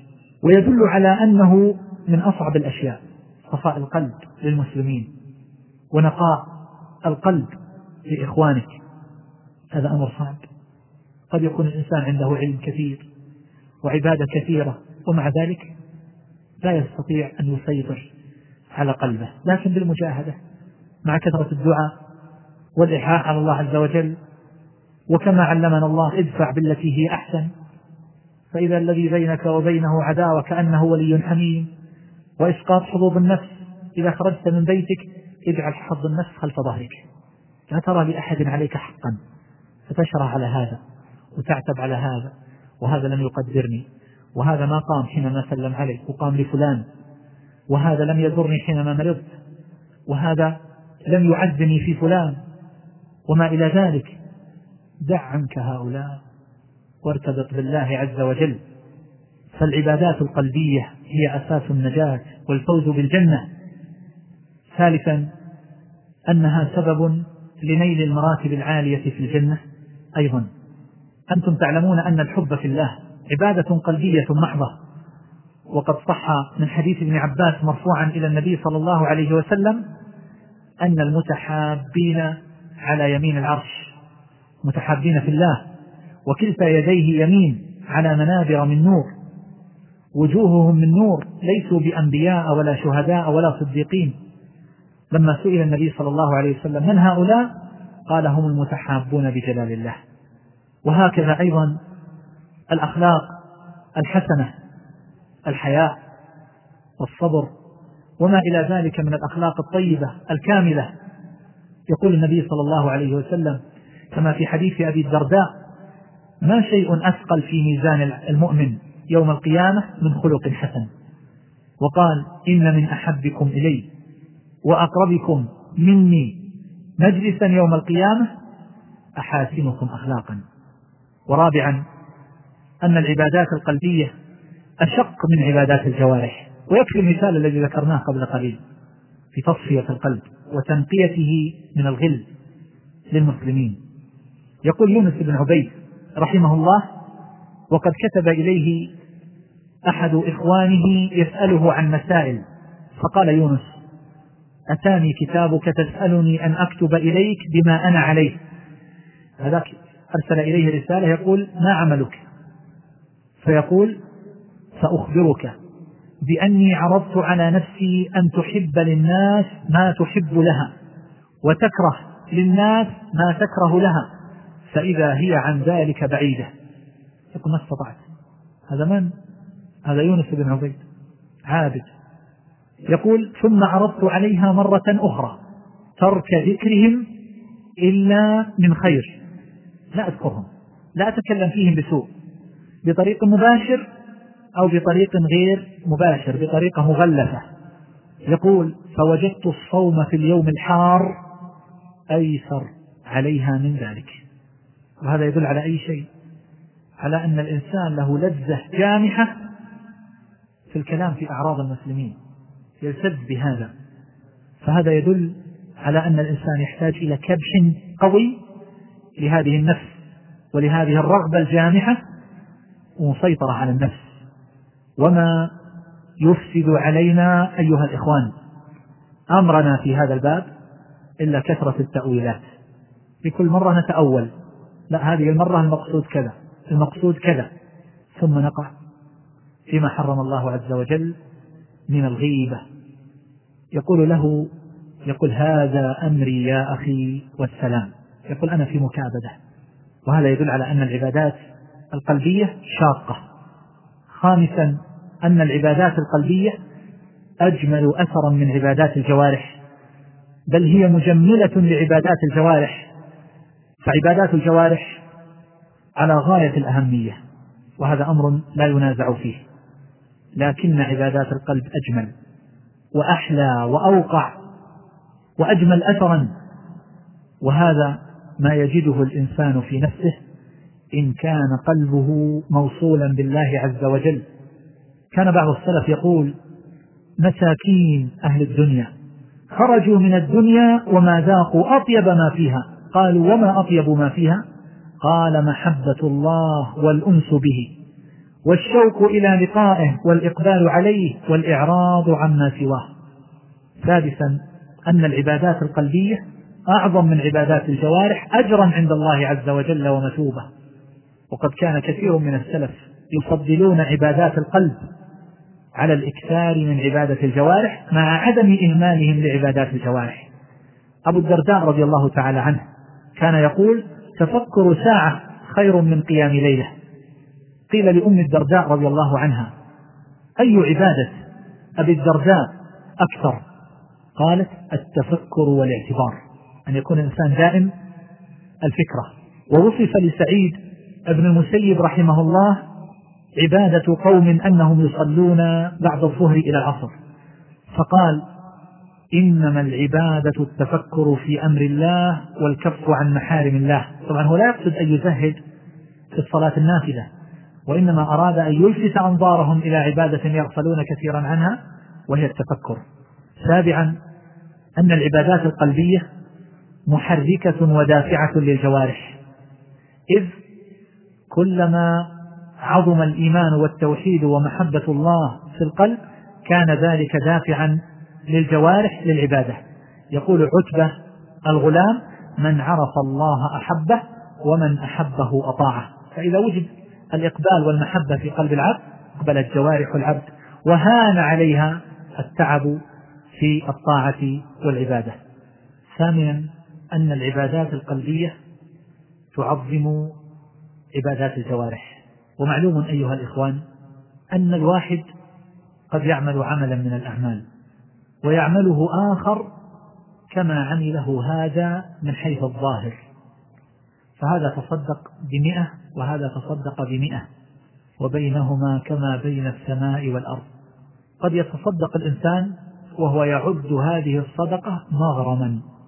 ولربما أخرجها كارها محرجا. وآخر أخرجها رغبة. لكنه أخرجها وفي نفسه أنه مدل على ربه. وثالث أخرجها وفي قلبه من الحياء من الله والخوف منه والإشفاق أن لا تقبل وأن هذا قليل من كثير مما أعطاه الله عز وجل. وأن الله هو الذي وفقه وهداه وسدده إلى هذه الصدقة. وهذا العمل الصالح فهو بحاجة إلى مزيد من العبودية ليشكر الله على هذا الإنعام أولا وآخرا. فكم بينهما من الفرق؟ كما بين السماء والأرض. النية في طلب العلم. قد يطلب الإنسان العلم لدنيا وقد يطلبه ليعرف ربه ومعبوده ويتقرب إليه فتكون له نية صحيحة. فكم بينهما من الفرق؟ والمجلس واحد. هما في مجلس واحد في مكان واحد. ومع ذلك كم من الفرق بين هذا وهذا أيها الإخوان؟ وإنما كان ذلك بسبب النية. يقول ابن المبارك رحمه الله رب عمل صغير تكسره النية ورب عمل كثير تصغره النية. وهذا كما يقال في الطاعات يقال في المعاصي. قد يعمل رجلان معصية واحدة لكن هذا عملها وهو مستهتر مستخف متبجح يتباهى بعملها ويجاهر بذلك. وكأنه ذباب جاء على وجهه فقال به هكذا. وآخر يعمل المعصية وهو خائف من الله مستح منه يستشعر أن الله يراه ويراقبه لكنه غلب في فترة ضعفت نفسه فيها ثم لا يلبث أن يراجع. فشتان بين هذا وهذا. هذا العمل الذي عمله الأول مع أن الثاني كان نظيرا له من حيث الظاهر إلا أن الأول يهوي به عمله في الدركات إن لم يتداركه الله عز وجل بلطفه ورحمته. والآخر معصيته تصغر وتتضاءل وتتحجم بسبب ما قام في قلبه من الخوف والحياء من الله فهو لا يتبجح ولا يمكن أن يطلع أحدا على ذلك فهو في غاية الوجل وإذا تذكرها خاف وأشفق منها فكم من الفرق أيها الإخوان بين هذا وهذا؟ تاسعا أن العبادات القلبية قد تكون في بعض الأحيان معوضة للعبد عن عبادات الجوارح. وخذ مثالا على ذلك. الجهاد في سبيل الله عز وجل. يأتي رجال إلى النبي صلى الله عليه وسلم ليحملهم. فيقول لا أجد ما أحملكم عليه. فيتولون وأعينهم تفيض من الدمع. يتولون وأعينهم تفيض من الدمع حزنا ألا يجدوا ما ينفقون. فهؤلاء كما قال النبي صلى الله عليه وسلم ما سرتم مسيرا ولا قطعتم واديا إلا شاركوكم في الأجر.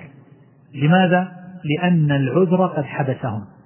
فالإنسان قد لا يستطيع أن يعمل بعض الأعمال ولكنه يبلغ مبلغ العاملين لها بنيته. ولهذا يقول النبي صلى الله عليه وسلم من مات ولم يغزو ولم يحدث نفسه بالغزو مات على شعبة من نفاق كما أخرجه مسلم في صحيحه. فدل ذلك على أن الإنسان إن لم يقم بالغزو في بدنه وجوارحه فعليه أن يستحضر النية. ولهذا قال عليه الصلاة والسلام لا هجرة بعد الفتح ولكن جهاد ونية. النية لربما تكون معوضة عن عمل يعجز عنه الإنسان. وقد قال صلى الله عليه وسلم كما أخرج مسلم في صحيحه من سأل الله الشهادة بصدق بلغه الله منازل الشهداء وإن مات على فراشه. عاشرا أن أعمال الجوارح كما ذكر ابن القيم رحمه الله لها حد معلوم. وأما أعمال القلوب فلا حد لها بل تضاعف أضعافا. وذلك لأن أعمال الجوارح مهما كثرت وعظمت لها وقت معلوم فالصلاة لها وقت والصيام له وقت والحج له وقت ولها حد محدود.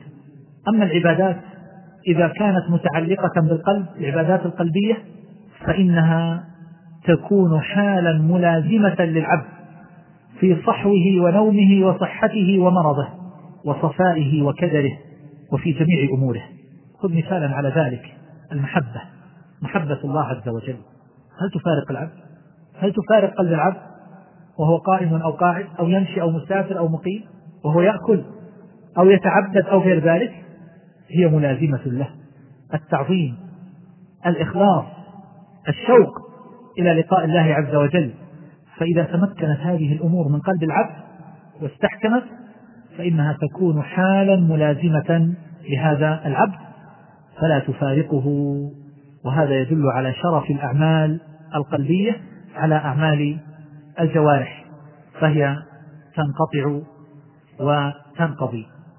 الحادي عشر أن العبادات القلبية يستمر بعضها في أحوال تنقطع فيها عبادات الجوارح أو تقل. فمثلا إذا مات الإنسان انقطع عمله. أليس كذلك؟ انقطع عمله الذي يباشره بنفسه هو ويبقى ما ورثه من الولد الصالح إلى آخره. لكن الأعمال التي يعملها هو من صلاة وصيام إلى آخره تنقطع. ولكن الأمور القلبية التوحيد يسأله الملكان فيجيب. يسألانه عن الإيمان. وفي الجنة وفي جميع أحوال العبد إذا كان لديه إدراك فإن قلبه متعلق بمولاه هذا المؤمن. فأهل الجنة يحبون الله ويعظمونه ويجلونه. ويقدسونه. وهذا عمل قلبي. ولكنهم لا يصلون في الجنة. ولا يصومون في الجنة. فليست الجنة محلا لهذه التكاليف. أما الأمور القلبية فهي تستمر أو يستمر كثير منها. وأما التسبيح فإن أهل الجنة يلهمونه إلهاما كما يلهمون النفس. فلا يرد على هذا. الثاني عشر أن العبادات القلبية هي الأصل. وأن أعمال الجوارح فرع عنها ومعلوم من أصول أهل السنة والجماعة أن الإيمان قول وعمل. قول القلب واللسان وعمل القلب واللسان والجوارح. فالقلب يصدق واللسان يشهد والقلب يعمل توكلا ومحبة وإخباتا وما إلى ذلك واللسان يعمل ذكرا وقراءة للقرآن وقولا للحق والجوارح تسجد وتركع. وتعمل الأعمال الصالحة التي تتقرب بها إلى الله عز وجل. فعمل القلب هو الأصل. لو انتفى التصديق الانقياد والإقرار من القلب ماذا يحصل؟ لا يقبل عمل من أعمال الإنسان البتة. يقول ابن القيم رحمه الله أعمال القلوب هي الأصل. المراد المقصود وأعمال الجوارح تبع ومكملة ومتممة. يقول وأن النية بمنزلة الروح والعمل بمنزلة الجسد للأعضاء الذي إذا فارق الروح فمواتها وكذلك العمل إذا لم تصحبه النية فحركة عابث. فمعرفة أحكام القلوب أهم من معرفة أحكام الجوارح. إذ هي أصلها وأحكام الجوارح متفرعة عنها. وقد قال شيخ الإسلام تقي الدين ابن تيمية رحمه الله قولا يشبه هذا وكذا ذكره ابن القيم في مواضع من كتبه. لأن أصل الدين هو الأمور الباطنة. ويكفي هذا في بيان هذا المعنى. وأخيرا أقول بأن بيان أهمية أعمال القلوب وأنها أشرف من أعمال الجوارح لا يعني أن نهمل أعمال الجوارح. وقد ذكر العلماء ومنهم الشيخ تقي الدين رحمه الله وتلميذه ابن القيم وغيرهم ذكروا أحوال الناس في ذلك. فهم على ثلاث أحوال. منهم من اشتغل بالأمور القلبية وإصلاح القلب ومراقبة الخطرات وترك الأعمال الظاهرة وأهملها. وطائفة اشتغلوا في بالأعمال الظاهرة من صيام وصلاة وما إلى ذلك وتركوا إصلاح القلوب فعشعشت الأحقاد في قلوبهم والتنافس على الرئاسات وقست قلوبهم وصار فيها من تعظيم المخلوقين أو الخوف منهم. ما لا يقادر قدره. والحق مع الطائفة الثالثة وهي التوسط. أن يعتنى بالأمور القلبية وأن تعطى حقها وأن يعتنى بأعمال الجوارح. وهذا سبيل المرسلين عليهم الصلاة والسلام. كانوا يعنون بأمور القلوب كما يعنون بأمور الجوارح. ولذلك نقول إن التربية الصحيحة أيها الإخوان هي التي تعنى بقلب الإنسان. كما تعنى بجوارحه. هرقل لما سأل أبا سفيان ومن معه هل يرجع أحد منهم سخطة عن دينه بعد الدخول فيه؟ يسألهم عن أصحاب النبي صلى الله عليه وسلم فقالوا لا. قالوا هكذا الإيمان. إذا خالط بشاشة القلوب فإن أصحابه لا يرجعون عنه. وقد ذكر شيخ الإسلام من خصائص أهل السنة والجماعة الأخلاقية. قال وأن الواحد منهم لا يرجع عن دينه ولو مشط بأمشاط الحديد وشيخ الإسلام من هو؟ يقول ولا نعرف قط أن أحدا منهم رجع عن مبدئه والحق الذي اعتقده بترغيب أو بترهيب. فيجب أن نربي الناس على العناية بقلوبهم. هذا الشاب الذي تراه معك يذهب ويجيء بالنشاط وغير ذلك في أعمال صالحة. هذا طيب. لكنه قد يسافر فينحرف. قد يفقد هذه المجموعة فينحرف. وقد يستغرب لماذا انحرف. لأنه انشغل بعمل ظاهر دون أن يخالط هذا الإيمان بشاشة قلبه. فالمفروض أن نغرس فيهم حب الله والإقبال على الله عز وجل والخوف منه ومراقبته وما إلى ذلك. هذا ما يتعلق بهذه المقدمة بين يدي الحديث عن الأعمال القلبية وأسأل الله عز وجل أن يكون هذا المجلس شاهدا لنا لا شاهدا علينا وأن ينفعنا وإياكم بما سمعنا. وصلى الله وسلم على نبينا محمد وعلى آله وصحبه.